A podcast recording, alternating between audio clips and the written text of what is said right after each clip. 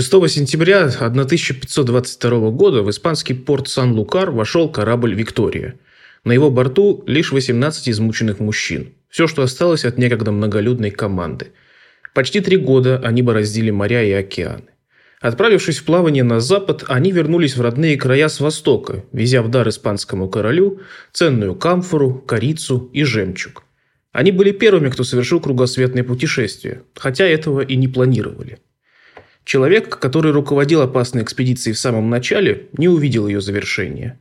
Фернандо Магеллан, переживший открытый мятеж экипажа, голод и жажду в Тихом океане, погиб в нелепой стычке с туземцами на одном из филиппинских островов. Его дело завершил Хуан Себастьян Дель Кано, который сам когда-то участвовал в мятеже против Магеллана. По сути, Магеллан сделал то, что не удалось сделать Христофору Колумбу – найти западный путь в Индию.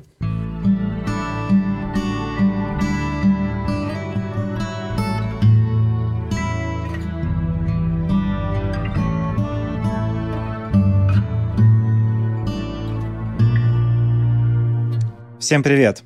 Вы слушаете подкаст «Короче, история». Меня зовут Максим, Алексея вы уже слышали. И сегодня мы говорим э, о великих географических открытиях, об этой прекрасной эпохе. Э, и завершаем э, этот выпуск, как и обещали. Все-таки этот выпуск мы изначально собирались сделать в двух частях, и таким он и будет. Но перед тем, как мы приступим, собственно, к выпуску и расскажем вам об открытиях в разных частях света, которые совершались в эту эпоху, небольшая интеграция. Партнер сегодняшнего выпуска – ТЦ «Мега». Чем известен ноябрь? Распродажами и черными пятницами. Кстати, знаете, откуда взялось выражение «черная пятница»? Чувствуете же, что в нем есть что-то негативное. Хотя вроде как наоборот. В черную пятницу нужно радоваться скидкам и новым покупкам. Термин Black Friday возник в Филадельфии в 1960-х годах из-за пробок на дорогах в дни распродаж. Дело в том, что в Америке после 25 ноября все массово ехали за покупками, создавая страшные пробки. Почему именно в эти дни? Потому что 25 ноября в США национальный праздник – День Благодарения. Сейчас нам всем хотелось бы избежать такого столпотворения. Во-первых, чтобы не перезаражать друг друга. Во-вторых, в пробках и правда много негатива. В-третьих, человечеству пора подумать и об экологии. Поэтому Мега внесла улучшение в традиционные пятничные распродажи, и теперь это называется «зеленая черная пятница». Кроме вреда от пробок, мы наносим вред себе и природе импульсивными покупками. Поэтому мы вместе с Мегой призываем вас быть сознательной в эту черную пятницу, да и в последующие тоже, и покупать то, что действительно нужно. Мега поможет вам сделать правильный выбор при помощи акций, скидок и экоактиваций. Чтобы стать частью движения за экологию, прочувствуйте самостоятельную атмосферу вашей ближайшей Меги во второй половине ноября после стабилизации эпидемиологической обстановки. Надеюсь, что в вашем городе локдаун будет недолгим, и к концу ноября двери Меги будут открыты для гостей. Берегите свое здоровье и близких, ведь это тоже осознанный подход. Послушайте выпуск и переходите по ссылке в описании, где будут все подробности. Ну, а мы продолжаем. И ты начал про Магеллана, и в прошлом выпуске мы говорили о Колумбе. Очень, мне кажется, это самый яркий эпизод и про открытие Америки. И давай как-то продолжим. Давай. Земли, открытые Колумбом и его последователи в Новом Свете, активно колонизировались. И благо желающих в Испании ну, всегда было навалом. В стране к тому времени, как мы уже это говорили в прошлом выпуске, появилась масса обедневших идальго, которые знали только войну. Вот. Схожая ситуация была еще во времена крестовых походов, когда тоже очень много младших сыновей э, всяких владетелей замков Э, отправлялись, собственно, в Святую Землю захватывать новые территории.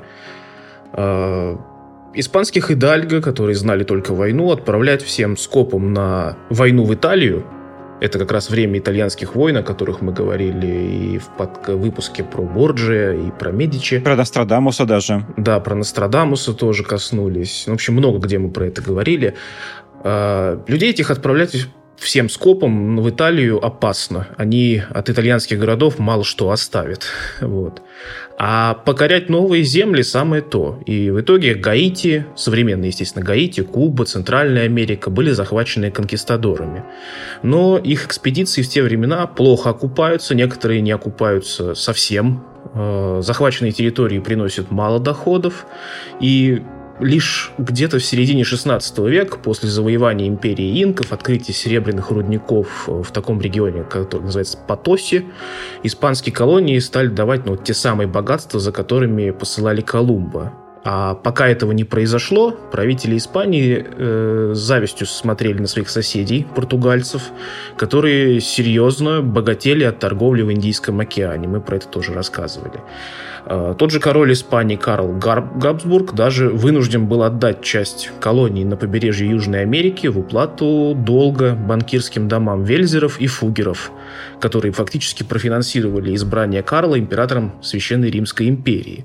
Так что на небольшой период в Южной Америке, на территории, где сегодня располагается Венесуэла, была полноценная немецкая колония, которую сами немцы скромно называли Кляйн Венедик, то бишь маленькая Венеция. Вот, получается, какая этимология у названия Венесуэла. Э, да, ты прав.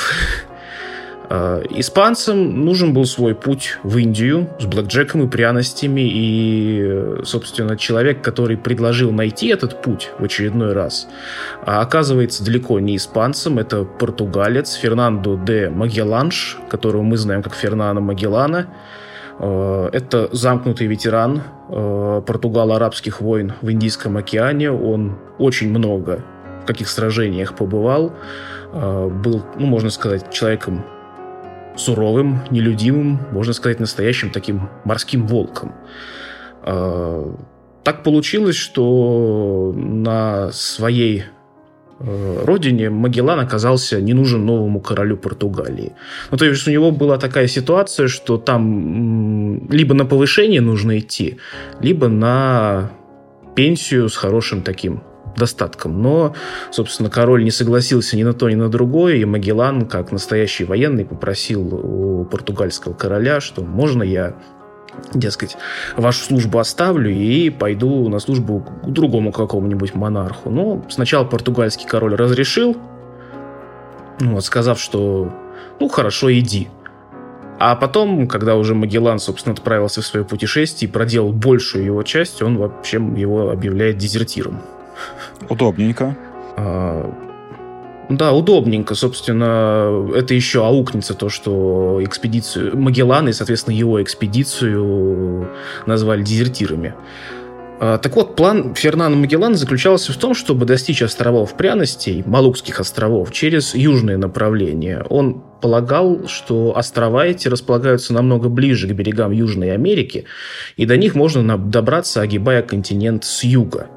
А, почему, собственно, он на острова пряностей претендовал? Потому что он как бы... Ну, не он, конечно, он, он пришел к испанским монархам, Карлу Габсбургу, сказал, что вот есть такой план, можно добраться, собственно. А какие претензии у Испании были на Малукские острова? Ну, как бы мы помним из прошлого выпуска, кто не слушал, послушайте, что э, Испания и Португалия как бы поделили весь земной шар на две части. Тардесильянский договор. Да, да, да, да, да. Э, Испания колонизировала земли и осваивала земли в западную сторону, двигаясь, э, португальцы в восточную. И вот как бы полагали, что Малукские острова находятся к западу, на запад, э, в тех самых землях, которые по Тардесильянскому договору принадлежали Испании, и, соответственно, они, государство может претендовать на эти острова. Ну, король Испании, естественно, согласился, потому что, ну, как, как же так? вот. Португальцы получают доход с этих земель, значит, и мы должны. Обоснование к тому, что все-таки есть южный проход – были, потому что картографы, в том числе португальские, э, фиксировали большой пролив, который позволял бы сделать, э, собственно, отплыть э, из Испании, добраться через Южную Америку к Молуккским островам. Правда, в итоге этим проливом оказалась ну, большая река, назовем так, это большая река Ла-Плата, она существует и сегодня, правда, в виде залива Ла-Плата. Магеллан, конечно, и его команда тогда еще об этом не догадывались. И вот 20 сентября 1519 года эскадра из пяти кораблей выходит из испанской гавани Сан-Лукар, собственно, куда же они потом и вернутся, э, берут курс на запад. Сначала флотилия, собственно, достигает того самого устья реки Ла-Плата и с большой горечью понимает, что вода там пресная, и это не может быть искомый э, пролив, который объединяет, ну, они думали, Индийский океан с Атлантическим. Кораблям пришлось плыть дальше на юг. Шторма, холода усиливаются, провизия заканчивается, и команда, которой обещали такое путешествие в относительно теплые страны, была недовольна, и в ночь на 2 апреля 1520 года поднимает мятеж. А, Магеллану, как старому боевому офицеру, это удается разрешить ситуацию в свою пользу. Двое капитанов-мятежников убиты. Одного убили в результате спецоперации при штурме корабля. Второго, ну, полноценно, скажем так, казнили со всеми э, судом, судом чести офицерской э, и всем таким.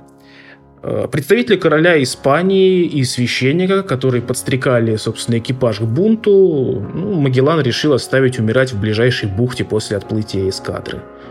Около 40 мятежников были приговорены к казни, и тут же помилованы. Ну, как бы мы должны понимать, у Магеллана было не так много людей, чтобы ими прям разбазариваться.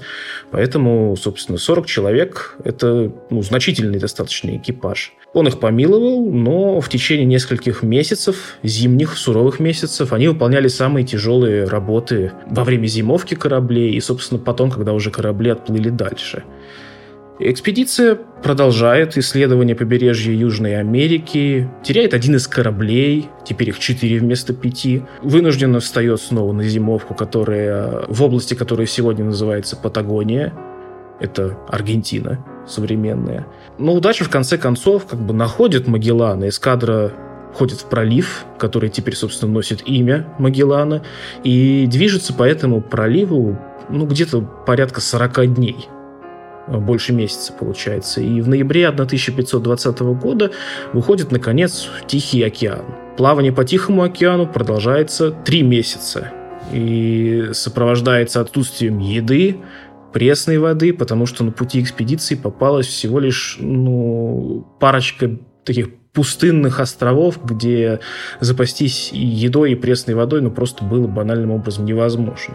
Алексей, слушай, насколько я понимаю, это первое плавание европейцев э, через южную конечность Америки с выходом в Тихий океан.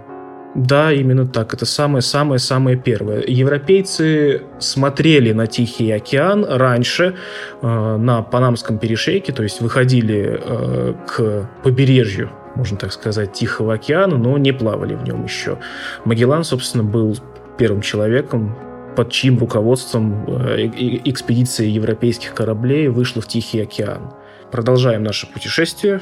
6 марта 1521 года мореплаватели достигают трех маленьких островов из группы Марианских, где смогли, собственно, наконец запастись продовольствием, пресной водой, немножечко перестать страдать от цинги, которая их мучила все это время. Да что там, а, цинга мучила большинство мореплавателей большую часть э, плаваний. Ну да, да, да, большую часть времени даже, можно сказать. Еще и в 19 веке цинга постоянно был спутником плаваний. А в те времена это вообще еще, еще более жестко было. А, в конечном итоге экспедиция Магеллана прибывает на острова, которые в будущем назовут филиппинскими. И, собственно, здесь, на этих островах, э, начинаются коммуникации э, Магеллана с местными туземцами. Кого-то даже из этих туземцев стараются покрестить в христианство, и те вроде как принимают христианство. Но там определенное недопонимание между коренными жителями Филиппин и э, испанцами, испано-португальцами, э, привело к тому, что вот произошла стычка, Магеллан вместе с э, довольно значительным количеством команды погибает, и как бы потрепанная флотилия после филиппинского фиаско добирается все-таки в конце концов до Малукских островов, закупает там пряности и ну, решает, что делать дальше – потому что у них оставшегося экипажа хватало всего лишь на два корабля. Один корабль в итоге отправился на восток, собственно, в испанскую Панаму, надеясь, что как бы доберется до испанских земель таким образом. Но этот корабль попадает в полосу встречных ветров, собственно, двигаться дальше невозможно. Корабль возвращается на Малукские острова, и там команду этого корабля, собственно, захватывают португальцы. Ну, потому что все-таки, извините, король Португалии объявил экспедицию Магеллана дезертирами, и, собственно, надо с этим что-то делать. Вот они и сделали. Команду корабля «Тринидад» захватили соседи по Пиренейскому полуострову. Второй корабль «Виктория» под командованием Хуана Себастьяна Дель Кано э, решается двигаться на запад, в обход Африки по проторенным португальцам маршрутами, но все-таки стараясь держаться подальше от береговой линии, чтобы не напороться на португальцев. Им, конечно, это не удается, тоже стычки определенные происходят, но в конце концов, после всех злоключений, э, то, что осталось от эскадры Магеллана, единственный корабль, возвращается в испанский порт Сан-Лукар 6 сентября 1522 года. Их как бы чествуют сначала в этом порту, а потом по реке сплавляют их в Севилье, собственно, главном, можно сказать, торговом центре Южной Испании, и, собственно, там их там, со всеми почестями, э, с присуждением э, Себастьяну Делькану рыцарского титула, геральди... э, э, господи, геральдического знака как от, собственно, от самого императора Карла Габсбурга э, проходят торжества. То есть это первое зафиксированное кругосветное путешествие. Ну, хотя я думаю, что зафиксиров... приставочку «зафиксированное» я вряд ли э, правильно использовал, потому что э, вряд ли до этого кто-то обладал такими ресурсами. Ну, Технологии вряд ли, действительно, ты прав, э, ну, не позволили бы совершить такое путешествие, потому что мы уже говорили в прошлом выпуске про то, что насколько сильно изменились корабли. И, собственно, та же самая Виктория, на которой э, прибыл Делькану в Испанию, э, это Карака ну, то бишь корабль, который прям заточен на дальние морские путешествия, тяжелые такие путешествия. Слушай, ну мне кажется, что э, китайцы с, с их блуждающими такими флотами городами, наверное, теоретически могли совершить кругосветное путешествие, но им это нафиг было не нужно. Могли бы, да. Ресурсами обладали благодаря государственной машине развитой, но действительно, ты прав, им это не сдалось. Они как бы начинали вариться, собственно, в своей поднебесной за пределами которой варвары, которые ничего дать не могут. Надо еще отметить то, что Магеллан сам не планировал совершать кругосветное путешествие. Он считал, что доберется до Малукских островов, поскольку он полагал, что они находятся ближе к Южной Америке, и, собственно, закупится там пряностями, и, можно сказать, тем же путем вернется в Испанию. А кругосветку именно э, решился все-таки сделать Делькану, потому что у него как бы другого выхода не было. У него и его команды. То есть смотри, получается, что э, есть э, такой факт э, из базы знаний общей эрудиции, который знает большинство человек, что первое кругосветное путешествие совершил Магеллан. Но по факту выходит, что он соверш... Во-первых, это путешествие было совершено случайно, а во-вторых, Магеллан его и не планировал. То есть, на самом деле, это такой стереотип, который не соответствует истине. Да, в определенном смысле ты прав. Он не планировал именно кругосветного путешествия. Само путешествие к островам пряностей, да, это была хорошо, четко спланированная экспедиция, э, она предполагала, скорее всего, возвращение в ту же испанскую Панаму или ну, во владение Испании. По тому же маршруту, приблизительно по которому, собственно, были достигнуты острова пряности. А вот Делькано уже, который оказался, можно сказать, в безвыходной ситуации, он уже решил, что надо плыть, э, ну, как бы надо добивать. Надо добивать и плыть в Испанию уже по маршрутам, по которым плавали португальцы. Но это в какой-то степени уже был маршрут нацелен на, выживание. Да, конечно, они особые... Ну, во-первых, там открывать, как бы, с точки зрения нашей темы уже, можно сказать, было нечего. Там уже португальцы хорошо хозяйничали. Да, Делькану надо было мало того, что выжить, надо было еще и привезти тот самый груз пряностей. Потому что, как бы, зачем вас посылали-то? Вас же посылали не кругосветное путешествие какое-то делать, а вас посылали пряностей отоварить собственно, что они благополучно и сделали. Ну вот смотри, а, когда Колумб совершил свое знаменитое плавание, а, то это довольно сильно повлияло на политическую обстановку. Путешествие Магеллана, а точнее Делькана, насколько оно сильно изменило политический баланс? Ну, можно говорить не только Делькана. Сейчас традиционно говорят э, первое кругосветное путешествие Магеллана-Делькану вот таким вот образом, э, чтобы отметить заслуги и первого, и второго. Но это путешествие на самом деле поставило под угрозу сложившийся баланс между Португалией и Испанией. А, мы уже говорили и в выпуске про великие географические открытия в первой части, и в выпуске про Борджия, что при посредничестве папы Александра VI Борджия э, Испания и Португалия заключили как бы договор о разделе мира. Португалии доставали земли к востоку от Атлантического океана, ну, исключением там э, Бразилия, скажем так, там фиаско определенное получилось. Испании доставались земли к западу от Атлантического океана. Но мы, мы же все знаем, да, Земля ведь круглая, и так произошло, что западные и восточные пути в Индии э, встретились в регионе Филиппин, Малайзии и Индонезии. И вот после этой встречи начались длительные консультации послов двух этих стран, и для предотвращения вероятных конфликтов было достигнуто соглашение. Испания каким-то образом не знаю каким, убедила португальских послов в том, что имеет право претендовать на острова пряностей.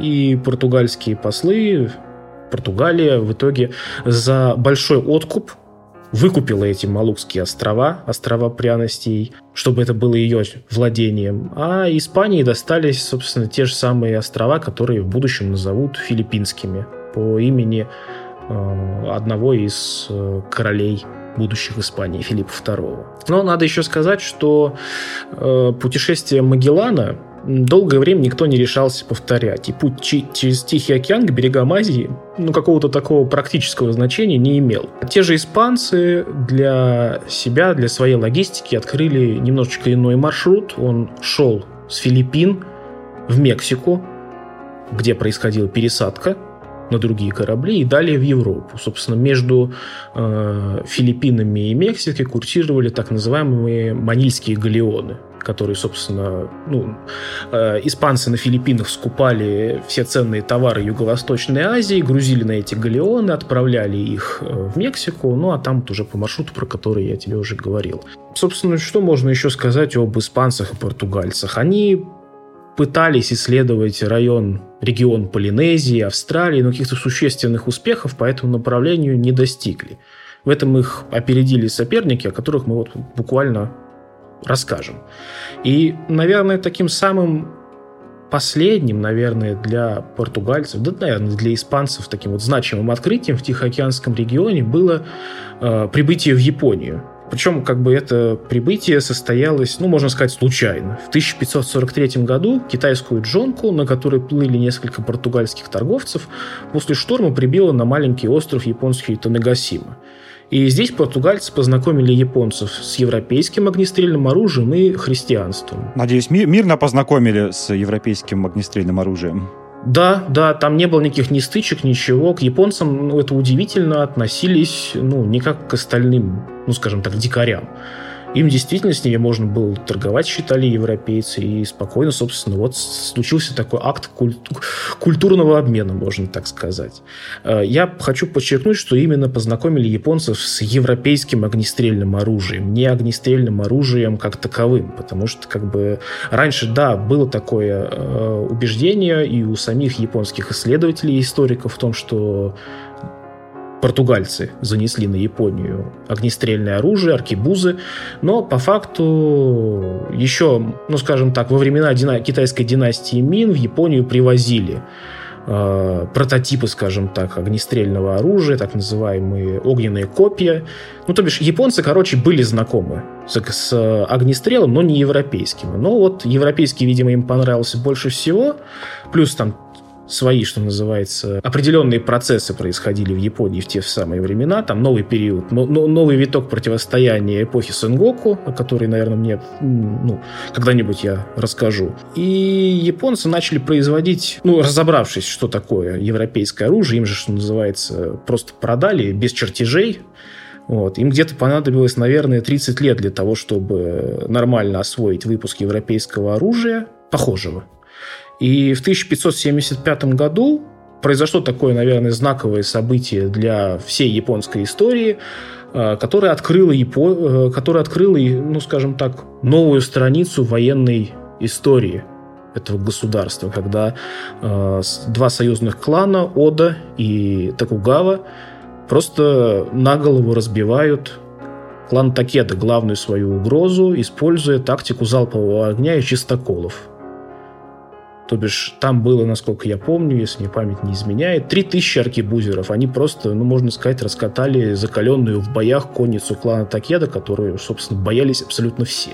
Говорят, что японцы сталкивались не только с португальцами, но и с испанцами. Правда, были это не войска какого-то Сенгоку Даймё, а пираты. И вот есть такая, можно сказать, легенда, даже, не побоюсь этого слова, миф на просторах интернета гуляет, что то ли 40, то ли 60 испанских воинов на голову разбили 600 или 1000 самураев. Ну, мол, посмотрите, какая военная машина у Европы, и посмотрите, какой отстой у японцев. Но, говорю, там если разбираться, оказывается, что там и не самураи были, как я уже сказал, а пираты, и, возможно, их было не 600 и не 1000, а намного меньше. Ну, это, что называется, дело отдельного выпуска, возможно, или, ну, не знаю, может быть, где-нибудь я про это расскажу. Ну да, я думаю, что в выпуске про Сингоку Дзидай это можно, можно будет коснуться этой темы. Кстати, ты сказал, что в Японию привезли не только европейское огнестрельное оружие, но и христианство. И вот с этим, на самом деле, была, была довольно сложная история. Опять я такой немножечко тизер сделаю. Э, обещание сделать когда-нибудь выпуск на эту тему. Э, расскажем как-нибудь про 26 японских мучеников из Нагасаки. Дело в том, что э, в ответ на европейскую экспансию был такой запрет христианства. По-моему, Тайтоми Хидеёши его ввел. И это привело как-то раз к такой казни. Э, и ну, вот Римская католическая церковь знает 26 э, мучеников, которые умерли в Японии. И они вот причислены к лику мучеников. Плохо разбираюсь. Э, ну, разберусь к моменту, когда мы будем делать выпуск. Они именно причислены к лику мучеников, но по факту христиан в Японии было убито ну, намного больше. И в период Эда произошло известное Симабарское восстание, где христиане, можно сказать, боролись э, против Сягуната. И это стало фактически одним из, э, ну, наверное, одной из главных причин, почему Япония, в конце концов, в Япония времен э, Токугава, закрылась от остального мира. Ну, я бы, кстати, не, не назвал это религиозными конфликтами, потому что это скорее политические конфликты. Э, то есть это не было так что, с одной стороны, у нас воюют э, представители христиан, а с другой представители синто. Ну, там, скажем, не, не синто, а буддизм, но, тем не менее, в качестве, да, ты прав в какой-то степени, что именно религиозного конфликта как такового. Ну, например, со стороны Сигуната э, не было такого восприятия, что типа вот, вот мы, у нас такая вера, у вас такая, мы из-за этого воюем. А со стороны восставших была. Да, совершенно верно. Пойдем дальше? Да, мы до сих пор говорили очень много о Португалии, Испании, немного даже упомянули Священную Римскую империю, а что же другие европейские страны? А, ну, так сложились обстоятельства и экономические, и политические, что в самом начале эти страны не обладали шансами для перехвата инициативы у своих конкурентов с Пиренейского полуострова. А, хотя попытки отыскать пути в Индию и совершались иными маршрутами. И самое смешное, наверное, то, что на первых порах что Англия, что Франция, можно сказать, использовали э, специалистов на аутсорсе, вот, итальянских мореплавателей, которые, собственно, помогали им э, делать первые шаги в исследовании новых земель. Ну вот, например, есть такой человек Джон Кабот.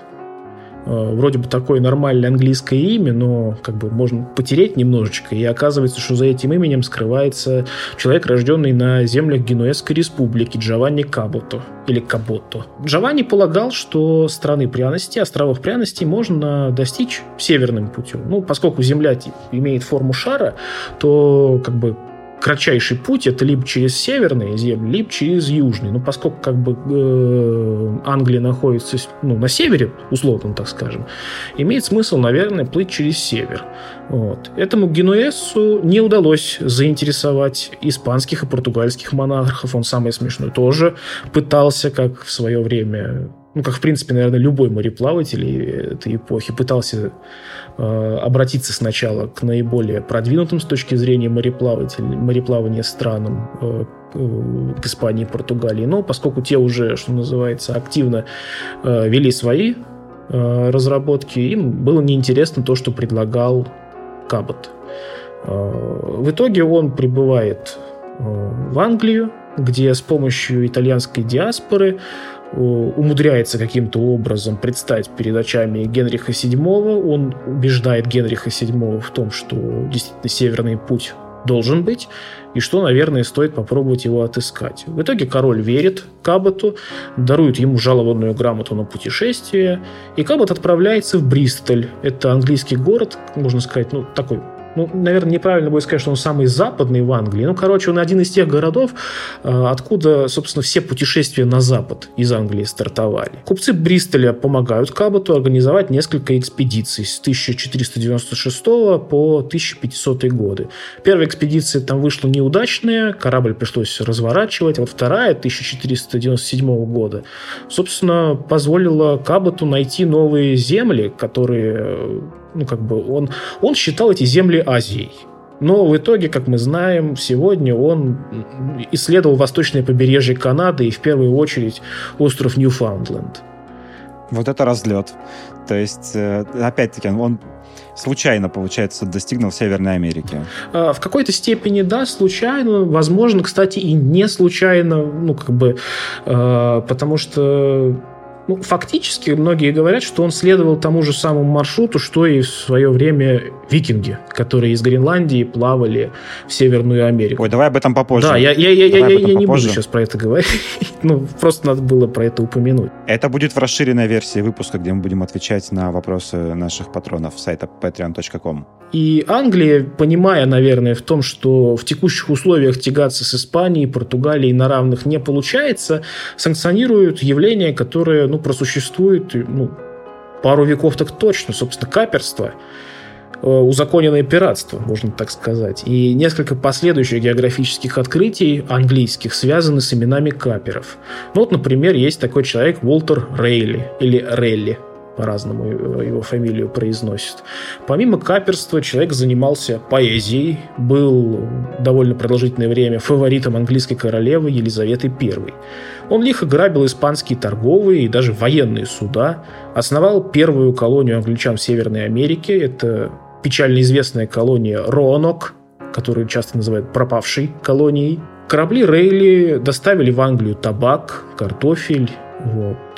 Табак стали часто курить при королевском дворе, а картошку подавать чуть ли не на всех званых ужинах в качестве деликатеса. Э, другим известным капером был Фрэнсис Дрейк, он также лихо громил испанцев. Э, но, наверное, нас он больше интересует как первый англичанин, совершивший кругосветные путешествия. Он так же, как Магеллан, на пяти кораблях отправился в сторону Южной Америки, прошел через Магелланов пролив, обследовал акваторию Тихого океана и дошел аж до Калифорнии, которую назвал Новым Альбионом, и предъявил, можно сказать, права английской королевы на эту территорию он хорошо так умудрился вдарить испанским кораблям, которые э, плавали в акватории Тихого океана. Они, собственно, не ожидали того, что здесь появятся какие-то непоня- непонятно враждебно настроенные англичане. Ну, собственно, поплавав там, он вернулся на родину, можно сказать, тем же маршрутом, что и Делькана впоследствии. Получается, это в его честь назван самый широкий пролив, пролив Дрейка. Да, получается, вроде бы в его честь. Извечная соперница Англии, Франция, тоже начинает свои, э, свою эпоху великих географических открытий с итальянца. Джованни Верацано поступает на службу королю Франциску I. Тот отправляет э, итальянца на запад, чтобы он нашел путь в Китай и Японию. И в итоге в 1524 году со второй попытки у Верацана получается отчалить нормально, без каких-либо последствий. Там тоже первая попытка у него была неудачная из-за того, что тоже были какие-то шторма непонятные, то ли даже мятеж был на корабле. Ну, в общем, не получилось у него. Во второго раза Верацана вместе со своим братом достигает берегов Северной Каролины, где встречается с э, местным, местным населением, отплывает на север и, получается, первым из европейцев обследует восточный, ну, то, что сегодня называют восточным побережьем побережьем Северной Америки, восточным побережьем США, можно так сказать. Территория Гудзонова залива, залива Мэн, э, Нью-Йорка, вот, ну вот это вот эти земли. Но самое смешное, что почему были сомнения на тему того, действительно ли Верацана плавал в этих землях. И почему, например, ну, то есть Генри Гудзон, про которого мы будем рассказывать чуть-чуть попозже, то есть э, его исследования, его путешествия отражены на карте. То есть у нас есть река Гудзон, Гудзонов залив, а вот как бы Верацана нет ничего. Э, на картах, составленных братом Верацана, собственно, нет географических объектов, которые впоследствии были названы там по имени Гудзона. Зато у побережья Северной Каролины есть море Верацану, который, собственно, вот так вот назвал, нескромно. Но здесь еще есть определенный политический момент, потому что колонизировавшие территорию современных США англичане не признавали исследования Верацана, им это было невыгодно, потому что получается, что если француз первым обследовал эти территории, то, по идее, эти территории должны были принадлежать французскому королю. И, соответственно, потом надо было каким-то образом либо воевать, доказывать, что это э, ну, не так. Соответственно, англичанам это попросту было невыгодно. Но сейчас, насколько я знаю, в Нью-Йорке э, усилиями, опять же, итальянской диаспоры историческую справедливость вроде как восстанавливают, и даже есть некоторые архитектурные и географические объекты, названные в честь, собственно, итальянца Верацану. Гудзон тоже пострадал, погиб в результате бунта. Насколько я помню, его отправили на лодочке поплыть, э, и что с ним стало, никто не знает, поэтому, наверное, тоже заслужил, чтобы в его честь назвали что-то на карте. Ну, очень много, на самом деле, мореплавателей, вот таких вот известных, они в конце, ну, в итоге не жили долго и счастливо. Того же Верацану, про него говорят, что он, отправившись в очередное плавание и высадившись где-то на испанской Эспаньоле, э, ну, короче, он был убит и съеден каннибалами. То есть, ну, очень много таких историй. Последующие французские мореплаватели и исследователи сосредоточили свои усилия на, ну, можно сказать, на Канаде. То бишь, там обнаружили реку Святого Лаврентия, которая главная, считается главной водной артерией Канады. Она соединяет, собственно, побережье Атлантическое с регионом Великих озер. И в итоге французы, ну, они не стали можно сказать, такой прям полноценно морской державой, вроде там Португалии и Испании. Они сосредоточили свои исследования на материковой части, то бишь они вот исследовали. Короче, там, где сегодня говорят, можно сказать, частично на французском языке, та же Канада, э, и вот таким образом они дошли аж до Луизианы. Теперь стоит, наверное, поговорить о государстве, которое оказалось эдакой темной лошадкой на карте Европы. Собственно, Нидерланды.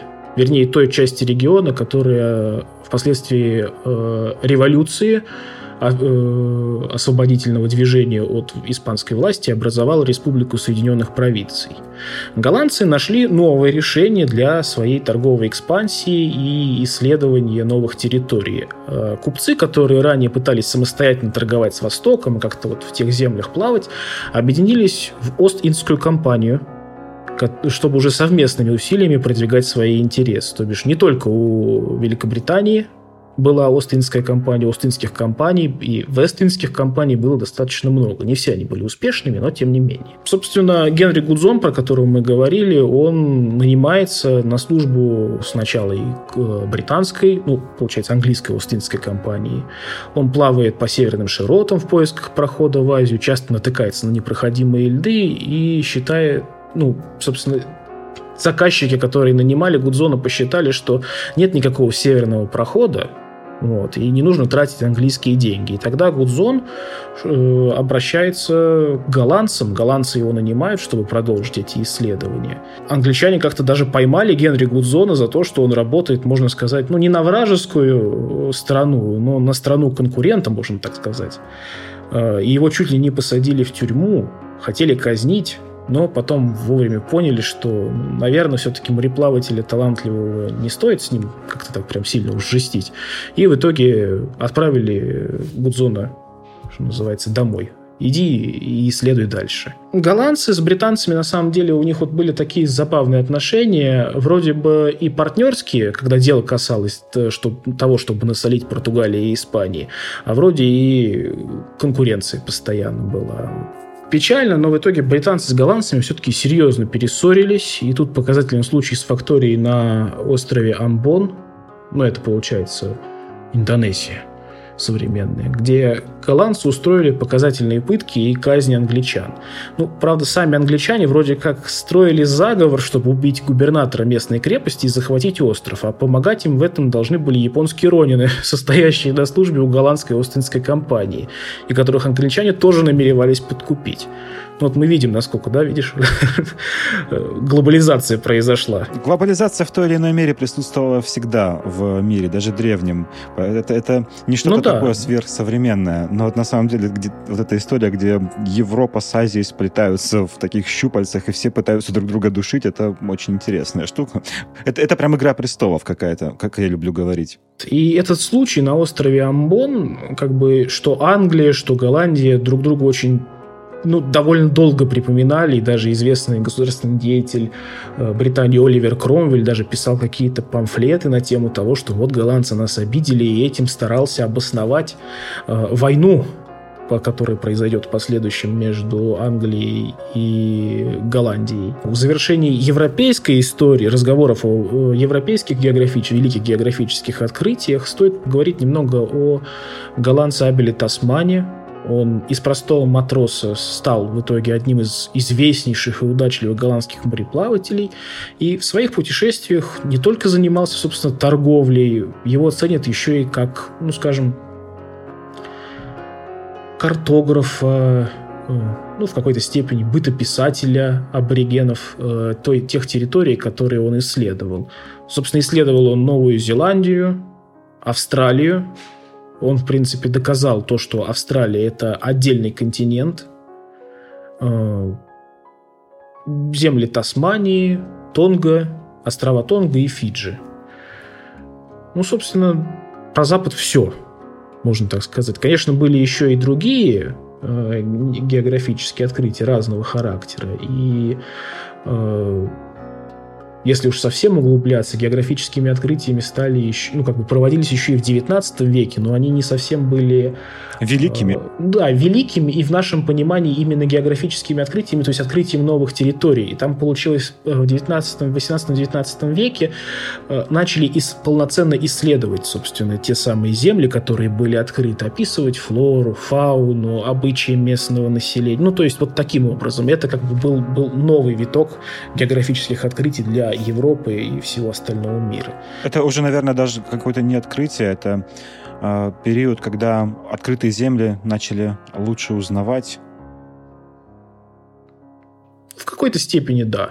Давай, наверное, обратимся уже к России. Экспансия России отличалась от западной тем в основном, что как бы материковая в основном была. Поэтому я ее как бы стараюсь выделить в отдельную такую категорию. Ну, то бишь, в России эпоха великих географических открытий начинается, ну, многим позже, чем в Европе. По крайней мере, такое вот традиционное представление. Хотя стоит отметить, что те же новгородцы, а потом и жители Московского княжества захаживали и в современную Пермскую область, в Югру, и в сибирские земли. Например, те же ушкуйники, которых мы чаще всего называем новгородскими викингами, новгородскими пиратами, хотя это не совсем верно, но такой вот стереотип образовался.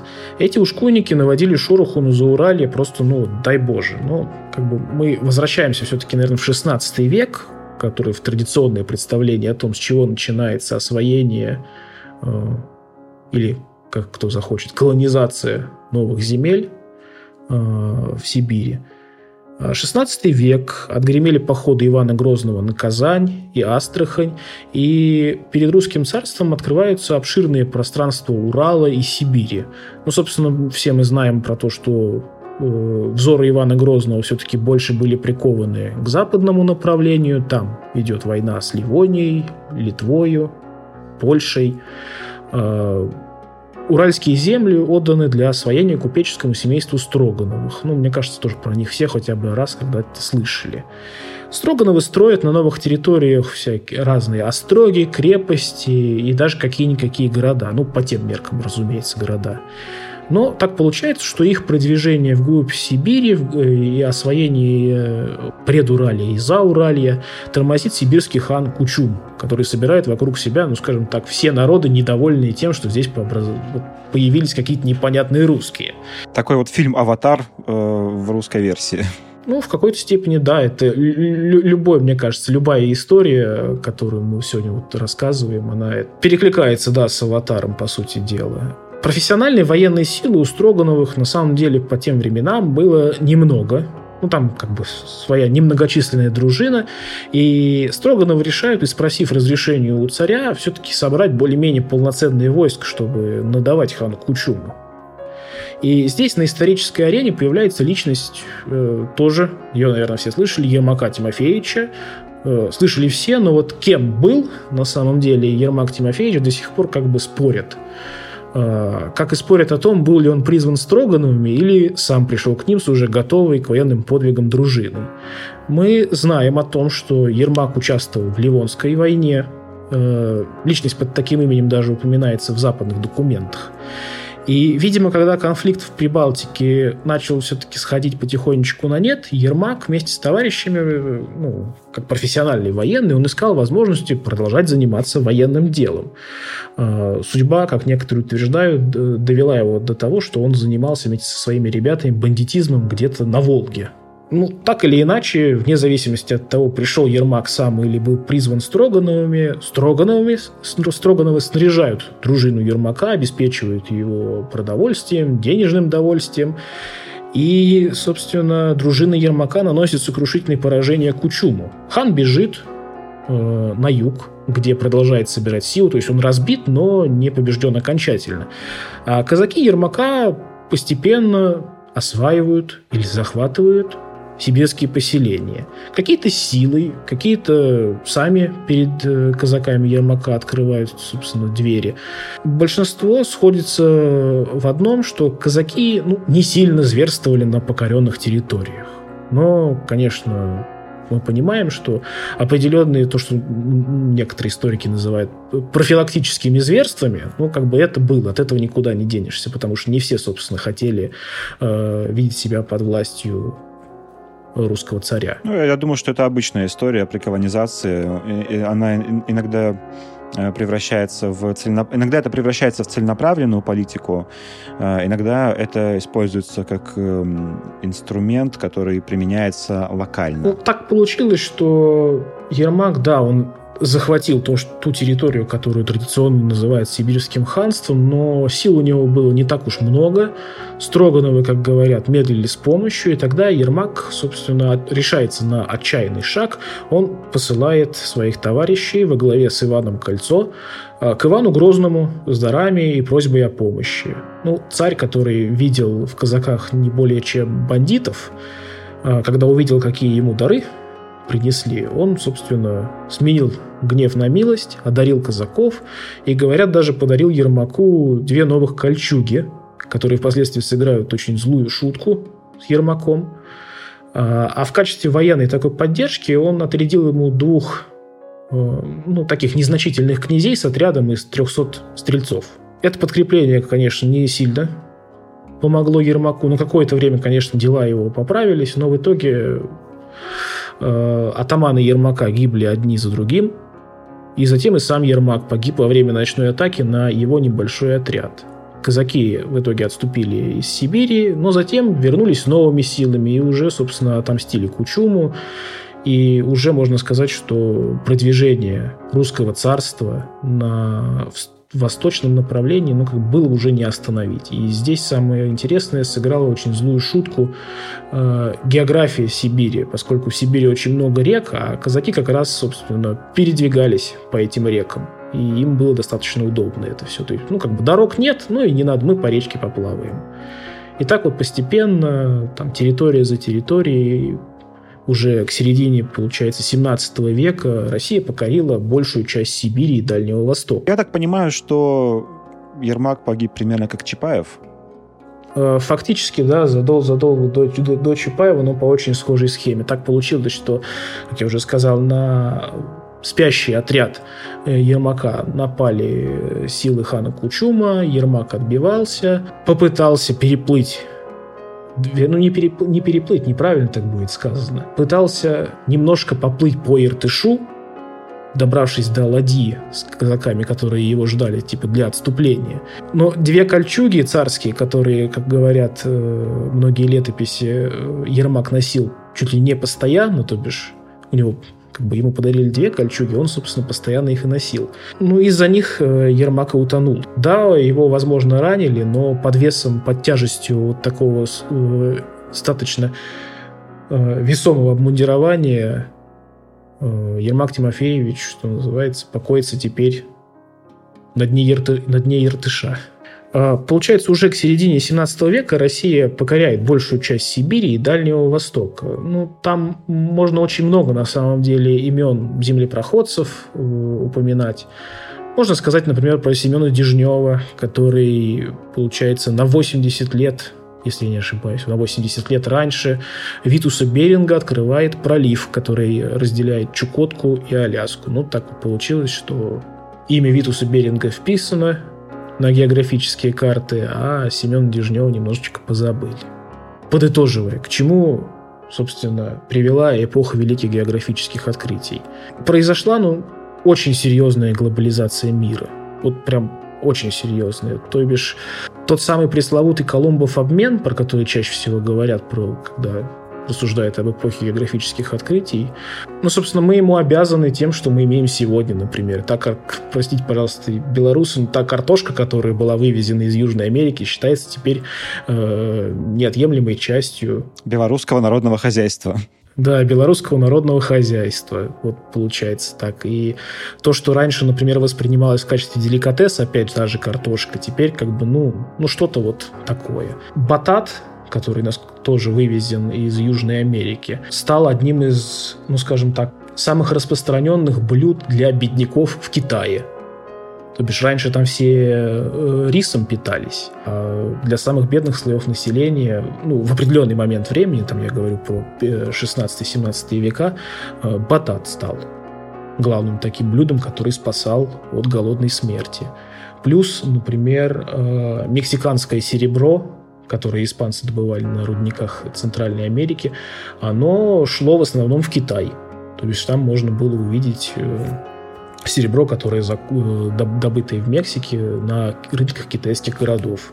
Центр торгового обмена, который раньше, ну, получается, если мы говорим про Европу, локализовался в Средиземном море, он перемещается в Атлантический океан, и формируется тот самый пресловутый Атлантический треугольник – про который тоже, наверное, многие кто слышали. Ну, то бишь, из Африки э, в Новый Свет везут рабов, э, там этих рабов в Новом Свете покупают, продают на рынках Вест-Индии, Э, а плоды рабского труда, сахар, патоку, кофе, табак, многое другое перевозят в Европу, где все это, что называется, уже перерабатывают. И в итоге происходит закат итальянских городов-государств, ну, той же Венеции, Генуи, которые долгое время были, ну, скажем так, главными торговыми империями Средиземноморья, они постепенно теряют э, свою значимость. На первое место выходят те же самые Нидерланды, которые э, мало того, что Э, в атлантической торговле, можно сказать, доминируют в определенное время, так они еще и, например, у той же немецкой Ганзы, которая торговала с Россией, отбирают какие-то определенные преференции, ну и, в принципе, перехватывают инициативу в торговле. Масштабный приток золота и серебра, которые добывали э, в Центральной и Южной Америке, э, масштабный приток этих вот драгоценных металлов в Европу привел к так называемой революции цен – ну, то бишь это была гигантская инфляция, которая ну, одних она этой инфляцией разорила, а другим позволила обогатиться. Но это та самая эпоха, про которую Карл Маркс еще писал, эпоха накопления первичного капитала. Вот, собственно, революция цен позволила это сделать. Ну и можно сказать еще, что великие географические открытия ну, действительно поменяли историю многих стран и народов. Ну, например, те же африканские государства стали свою экономики ориентировать на работорговлю.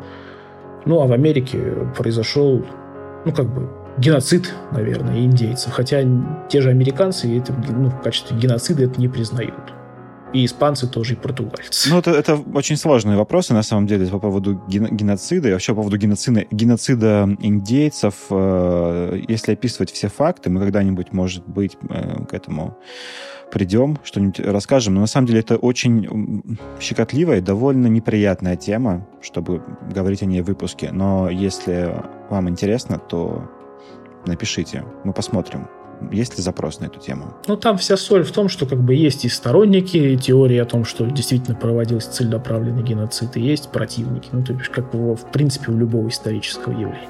Ну и, конечно, если мы будем делать выпуск, мы расскажем об этом с разных сторон. Все-таки стараемся быть э, как можно более объективными. Ну, Алексей, спасибо за такой интересный рассказ. Э, и на этом мы зак- заканчиваем с основной частью выпуска. У нас есть э, вопросы от подписчиков э, с patreon.com. Если вы не слушали первый выпуск, то послушайте обязательно первый, а потом вернитесь ко второму, у вас сложится цельное полотно. Вообще мы стараемся в последнее время, чтобы у нас многие выпуски как-то друг с другом соединялись и обязательно говорим, если мы эту тему уже где-то обсуждали, э, где у нас есть рассказы про Э, персонали, которые мы упоминаем. И, и у меня есть просьба, а, напишите комментарий о том, как вам наш э, подкаст, как вам этот выпуск в своих подкастоприемниках, в приложениях. Э, нам будет очень приятно, потому что это поможет продвижению подкаста.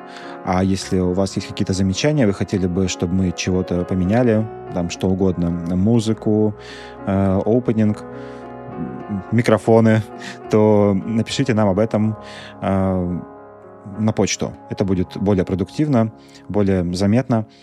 А, а если да, я сказал про микрофоны. Это, конечно, если вы хотите, чтобы у нас были микрофоны получше, тогда вам на Patreon. Э, там вы можете нам задонатить, а мы, соответственно, за это предлагаем вам бонусы. Там это ранний доступ к выпускам и, или, например, возможность поприсутствовать на записи, потом задать свои вопросы, или возможность задать свои вопросы и потом услышать на них ответ в расширенной, в расширенной части выпуска. Ну, а на этом мы заканчиваем выпуск. Всем спасибо. Увидимся в следующем выпуске. Всем пока.